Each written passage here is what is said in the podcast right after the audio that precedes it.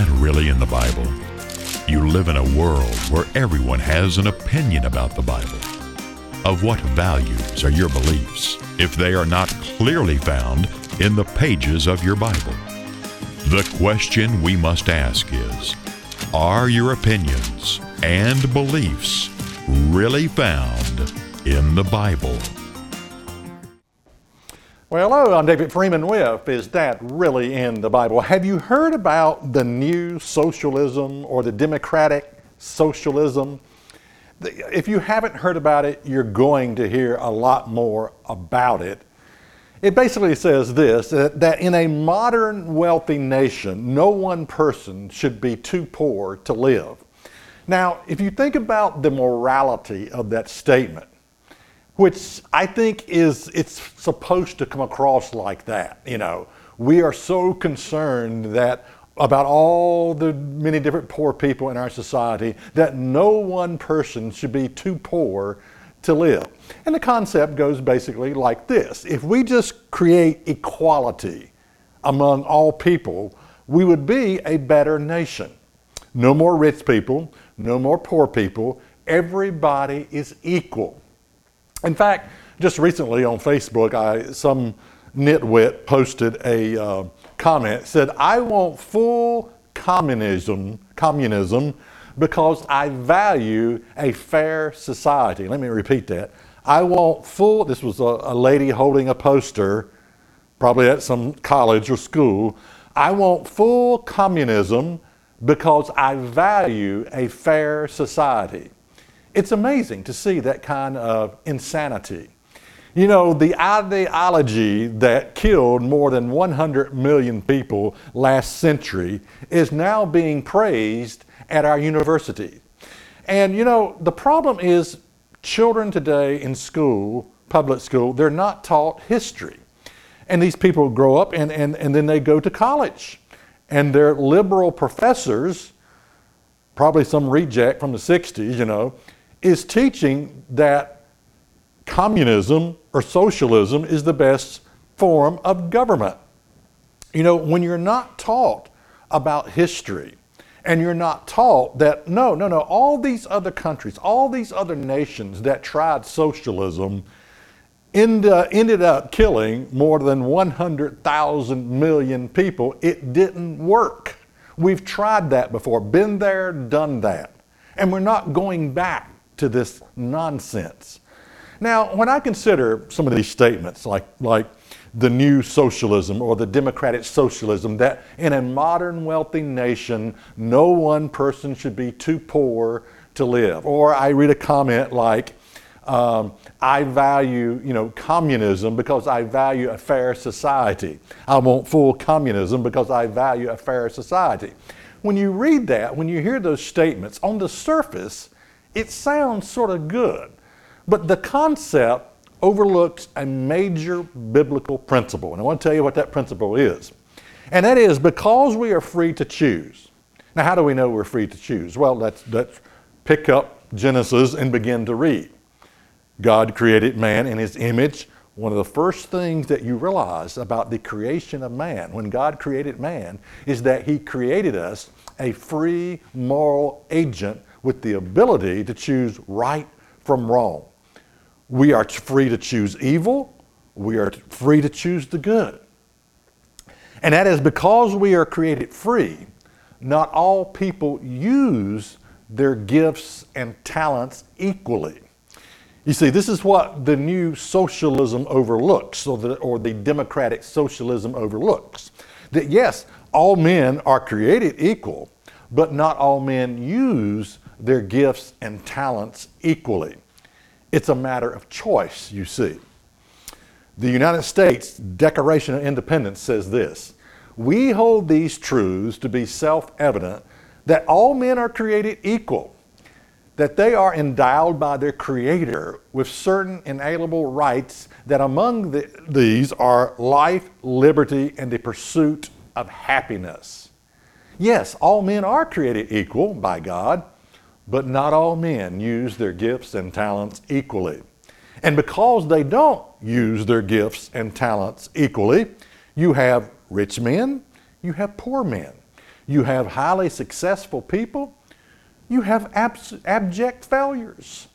You have people who will accept personal responsibility for their actions, and you have people who will accept no responsibility at all for their actions. Yes, the new socialism or the democratic socialism. Again, in a modern wealthy nation, no one person should be too poor to live. You know, and the, the, the, the ideology that is being promoted today is just that. We are so concerned that we want to create everybody equally. Equally, yes. Now, I just wonder what would happen. Imagine this. You ought to try it sometime. If you walked up to a bum on Skid Row living on the streets and just began to peel off $100 bills and said, Here, go get yourself cleaned up. Uh, go get a job. Go get a productive job. Uh, get back in touch with your family. Uh, find a good woman. Get married. You just kept peeling off $100 bills and said, said accept, and you told, him, told the bum, Go accept full responsibility for your actions. He would probably look at you and say, What in the hell do you want from me? Keep your stinking money. I don't want it. Yeah, yeah. Did you know that there are some people that you cannot help? Why? Because all men are created equal, equally, but not all people use their gifts and talents equally. Matthew 7 and verse 6 says this Do not give that which is holy to the dogs, nor cast your pearls before swine, lest they trample them under their feet and turn again and tear you. Well, you know, just recently, well, about a year ago, there was a about there's a church from where I live, probably about three miles down the road. It was a, a lady minister that served that church, and they had a guy coming there that sort of a guy lived off the street, lived on the street, and very poor, and they were going to, the church was going to try to help this guy, and they had collected some money. The council had agreed to collect some money for this guy. They hadn't given him the money as of yet. But he got wind of it. This, this, this poor bum got wind that the church had set aside some money for him. For, and and she, he came to her house at night demanding that she, this minister, give him the money. And she said, No, we're, we're not giving this to you as of yet. Well, he turned and bludgeoned her to death. They said the crime scene was hideous blood all over the walls, blood on the ceiling, blood everywhere. He killed her. Now, what's my example? What, what, what, am I trying to say here? I'm trying to say that there are some people that you cannot help, and you better have the wisdom to know the difference between who you can help and who you cannot help. Because if you approach this new socialism with the idea that no one person should be too poor to live, and you set out to try to help everybody who really doesn't want to be helped and who will not accept personal responsibility for their actions, you could get yourself killed. You could get yourself killed. Even though all people are created equal, you cannot make people use their gifts and talents. You cannot make people accept responsibility for their actions. That is a personal choice that a person has to come to on their own. And this is what the new socialism overlooks. Totally overlooks. In Acts 2 and verse 44, I want to look at this because a lot of people have used this verse to try to prove the, the concept of socialism. Acts 2 and verse 44 says, And they all believed, and all that believed were together and had all things in common, and sold their possessions and goods, and parted them to all men as every man had need. And they continued daily with one accord in the temple, breaking bread from house to house, and did eat their meat with gladness and singleness of heart. Now, this was something that the New Testament church did. They sold their possessions and distributed them equally. But this is a matter of choice. It was their free choice to do this. This was not the government uh, taking your money, your tax dollars, and distributing the, it among all people equally. No, no, no, no. This was a personal decision that the New Testament church made. I mean, these people were high on God. The, I mean, it was, you know, the, the early New Testament church, the power of Pentecost, the power of the Holy Spirit, and this is what they did. This was a choice that they did. But you can't use this, this scripture as an excuse or justifying socialism. No, this was not the government taking your money and distributing it, money, to people who do not want to work. No, no, no, no. Don't kid yourself in that area. Now, recently, on one of my videos, someone made a comment. It was, uh, it was a program I did, What Must I Do? And uh, it was about leading people, you know, evangelism and bringing people to a point where they ask the question, What must I do? In other words, when you're trying to help people in any area of their life, what you want to do is try to make that person come to a point to where they say, Okay, what do I need to do about my situation? I'm in a mess. I'm broke. I'm poor. I'm unhappy. I got a bad, bad marriage or whatever. I got children who are rebellious. The key point is you try to bring those people to a point where they ask the question, okay, what do I got to do about my situation? That, that's true evangelism. That's true repentance. What must I do? Well, this person commented and said this What must I do? Listen to this. Become poor and homeless leave your house, houses, empty your bank account, and then only are you eligible to be called a disciple or a Christian. Now, when I read this, I nearly fell out of my chair. I thought, how could anybody be so dumb as to make a comment? I mean, just, in other words, just quit and give up. You know, yeah, I mean, when I was a teenager, we used to ride around to subdivision, and if we saw a beautiful home with the yard kept up nice and a flower garden and the grass mowed, it was an inspiration for me. I mean, I want it to be like that. I want it to have things like that. You know, I didn't think, well, just sell it all and get rid of it. Oh, no. Now, the revelation for me as I read this response was for the beggar on the street, this was a moral issue. Now again, it's fascinating to see that how that people can incorporate their idiotic decisions and things that they do as a moral issue. But you got to understand something about human nature. Even for Hitler, creating a superior race of people, killing three billion million Jews or whatever, uh, um, it was a moral issue. It was a more creating a superior race. It was a moral issue. Don't ever forget that. People, no matter how dumb the idea is, it always goes back to they try to turn it into a moral, an issue of morality.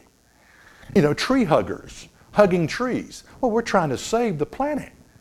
Okay? It's a moral issue for them. And it's fascinating to see that. And it's really a perverted type of righteousness. It's, and which is, that's what liberalism is. It's a perverted type of righteousness. Now, let's talk about what a Christian life is supposed to be all about. It's supposed to be about making life work. I mean, how do you hold down and find a good job? How do you find a great wife? You know, how do you rear your children? How do you get along with your family? We are to lead by example, don't you know? The Christian life is not about doing for other people what they will not do for themselves. That's not true Christianity. True Christianity is making people accept full responsibility for their decisions and actions, you see. Because this is what God wants. He wants for all of us to accept full responsibility for our actions and our stupidity also. Now, going to give you some rules to live by from the Bible. 1 Timothy 5 and verse 8 says this But if any provide not for his own, and specially for those of his own house, he has denied the faith and is worse than an infidel. If you call yourself a Christian, you better be taking care of business at home. You better be taking care of your own family system first and attending to their needs first in education, in spiritual matters, right versus wrong, in providing for your family. If you're not providing for your family, if you're not taking care of your own family system, don't call yourself a Christian. Second point Ephesians 5 and verse 25. Husband, love your wives, even as Christ also loved the church and gave himself for it. If you call yourself a Christian and you're not loving your wife in faithfulness, in taking care of her, in providing for her, in protecting her, protecting her spirit, protecting her emotions, whatever, don't call yourself a Christian. Okay? If you're not doing this, if you're not loving your wife as Christ loved the church. Third point, 2 Thessalonians 3 and verse 10. For even where when we were with you, this we commanded you that if any would not work, neither should he eat. If you call yourself a Christian and you're sitting on your, you know, on Skid Row somewhere looking for a handout from others, don't call yourself a Christian. If a man won't work, neither should he eat. If a man is not willing to work, don't call yourself a Christian. Okay? There is something you can do. I saw something on, I forget, it was a YouTube video about a, it was a, a boy over in another country. You wouldn't see, in, see this in our country, but I think he was missing one arm. He was a brick mason. I could relate to that because I do masonry work. One arm, and I mean, this guy was amazing. He was taking a shovel and, and working with one arm, shovel, laying bricks, and he, he could work me under the table, and I got two arms, you know. This, this was a little boy who did not let his handicap stop him. It was amazing to see that. Absolutely amazing. Okay, let's ask the question who does God bless? Who will God bless? Let's look at Psalms 112 and verse 1. Praise ye the Lord. Blessed is the man that fears the Lord, that delights greatly in his commandments. His seed shall be mighty upon the earth. The generation of the upright shall be blessed. Verse 3 Wealth and riches shall be in his house, and his righteousness endures forever. Notice this wealth and riches shall be in his house. He's got a house. How about that? And not only does he have a house, he's got wealth and riches in his house. Let's read it again. Wealth and riches shall be in his house, and his righteousness endure forever. You know, in Genesis, one of the things that's absolutely amazing at the beginning of the Bible, God tells Adam and Eve, He says, I've given you this garden, and I want you to dress and keep it. Keep it nice. Did you know in an inner city, that if you were just to let an inner city, if you did nothing for 100 years in an inner city, that it would, and you came back after 100 years, you wouldn't recognize the city. It would be all overgrown with weeds and bushes and trees, and you, it would look like a, well, not a ghost town, but it would look you know, like a horror movie because it would be all overgrown. You have to take care of stuff that God gives you. Now, what are you going to dress and keep if you don't have anything to dress and keep? God says, I want you to dress, I want you to take care of what you have. You see, your time here on earth is limited. It really is. And you have abilities. Every day you get up, you've got abilities that God has given you. You have responsibilities that God has given you. And I know a lot of people run from responsibility. They hate responsibility. But God wants you to pick up, pull, pull your pants up and accept responsibility. The ones God is going to grant responsibility in the kingdom of God are the ones who have been responsible right now here on earth. Yeah, absolutely. Let's take a look at Matthew 25 and verse 15. And to one he gave five talents, to another two, to another one, to each according to his abilities.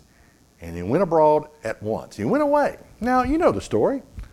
The one who had five talents multiplied his abilities and talents. The one who was given two multiplied his talents and abilities. But then you have, you know, you have the guy who was just given one talent, one ability, and he was scared to use it. We're going to come to that just in a minute. But God gives us opportunities according to our abilities.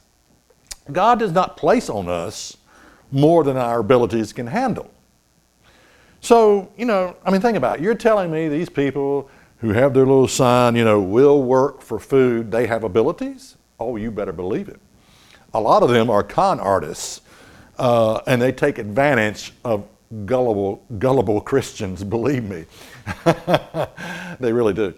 Uh, Matthew 25 and verse 24. Let's get to the story of the one who was given one talent. And he who had received the one talent came and said, Lord, I knew you were a hard man, reaping where you did not sow and gathering where you did not scatter. And I was afraid, And I went and hid your talent in the earth, and lo, you have what is yours. And his Lord answered and said to him, You evil and slothful servant. The word slothful means lazy. You knew that I reaped where I did not sow and gathered where I did not scatter. Now, three things about this person. We're talking about you using your abilities. Okay. Number one, I was afraid. I was just afraid. Did you know a lot of people, failure is very common to us. You know, most of us, we're familiar with failure, that we're not afraid of failure. You know, we try and then we try again. Did you know a lot of people, a lot of us, are afraid to succeed? Yeah. The fear of success can be great. It really can. What if this works? Well, if it works, that means I'm going to have more responsibility. Oh, yeah. The fear of succeeding can be great. So I was afraid, all right? Secondly, I went and hid your talent in the earth. What does this tell us about people? Well, I will not accept accept personal responsibility for the things that you have given me. Oh, what a shame. God has given you so much. He has given you all these abilities, all these talents, and you hide it in the ground and you walk away from it. Third, you evil and slothful servant. The third one is, you know, you're lazy. You're just too lazy. You, you, you spend too much time watching TV, sitting on the couch. You're a couch potato, you know? You need to get with the plan. You need to get with the plan.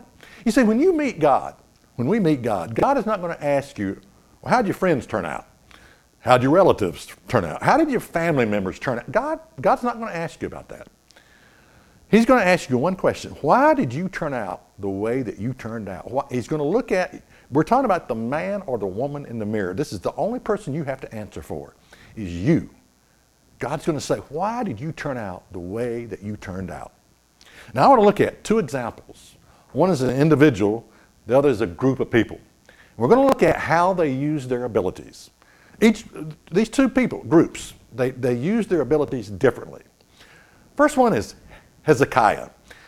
2 Kings 20 and verse 1 says, And in those days was Hezekiah sick unto death, and the prophet Isaiah the son of Amos came to him and said to him, Thus says the Lord, set your house in order, for you shall die and not live.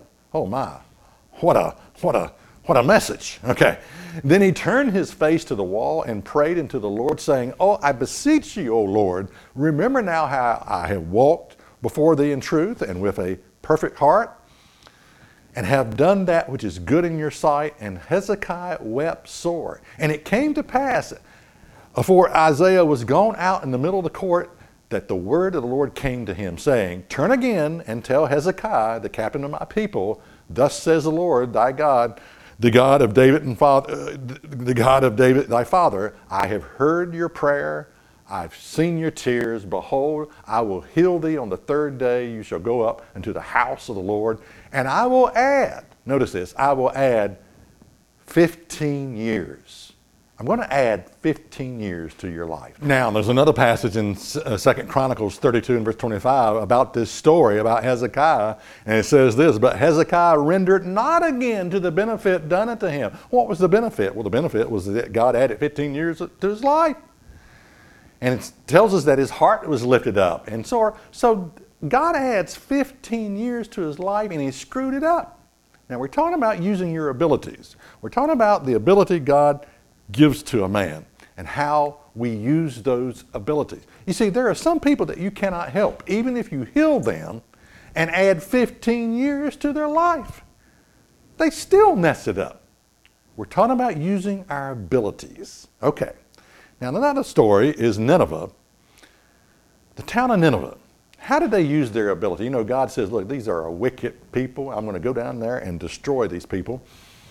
And, you know, they weren't using their ability very well. And so God sends Jonah with a message 40 days and Nineveh shall fall. And Jonah 3 and verse 5 says, So the people of Nineveh believed God and proclaimed a fast and put on sackcloth from the greatest unto them to the least of them, for the word came into the king of Nineveh, and he arose from his throne, and he laid his robe from him and covered him with sackcloth and ashes. And God saw their works, that they turned from their evil way and God repented of the evil that he said he would do unto them. So here's the people. Once they were corrected, Jonah comes with a message, says 40 days and this place is going to fall, and the people use their ability to turn back to God, to repent of their sins. What a beautiful story. Two different stories. One, Hezekiah granted 15, God healed him and gave him 15 extra years, and his abilities, he didn't serve God. And here's the town of Nineveh, and they repented. What makes the difference? What makes the difference? For a man to look at himself and say, I'm going to use my abilities to, be, to stubbornly serve myself and rebel against God, or I'm going to use my ability to repent and turn back to God. You know, how are you using your abilities? You know, the new socialism assumes that all people use their abilities equally. Nothing could be further from the truth. All men are created equal, but not all men use their gifts and talents equally. You have, when it comes to overcoming sin, God has given you certain abilities. When it comes to serving God, God has given you abilities. When it comes to your work, your job, God has given you abilities. When it comes to success, when it comes to the trials you face in life, God has given you abilities. And Acts 1 and verse 8, I want to conclude with this. And you shall receive power after the Holy Spirit has come upon you. Notice that power. Do you know what that word power means? It means abilities. You know, maybe you don't know what your abilities are. It could be because you've never received the Spirit of God. This word means abilities. You shall receive abilities. And I want to leave you with this. Our greatest failures are the results of us not using our abilities. Our greatest successes is when we utilize all of our abilities. I'm David Freeman with Is That Really in the Bible? Many people spend their whole life repeating the same old mistakes. What does it take to have good discernment and good judgment? It takes having the Spirit of God. But what many people overlook is the Spirit of God is not something that you are born with. Man was created incomplete, missing that spiritual element that would make him complete. The Bible clearly lays out the way to receive the Spirit of God. Learn the step by step process for receiving the Spirit of God. Order your free copy of Why You Need the Holy Spirit. Order by writing to Church of God Rocky Mount, 27 Brookledge Lane, Rocky Mount, Virginia, 24151. That's Church of God Rocky Mount, 27 Brookledge Lane, Rocky Mount, Virginia, 24151. Also, visit us on the web at isthatreallyinthebible.org.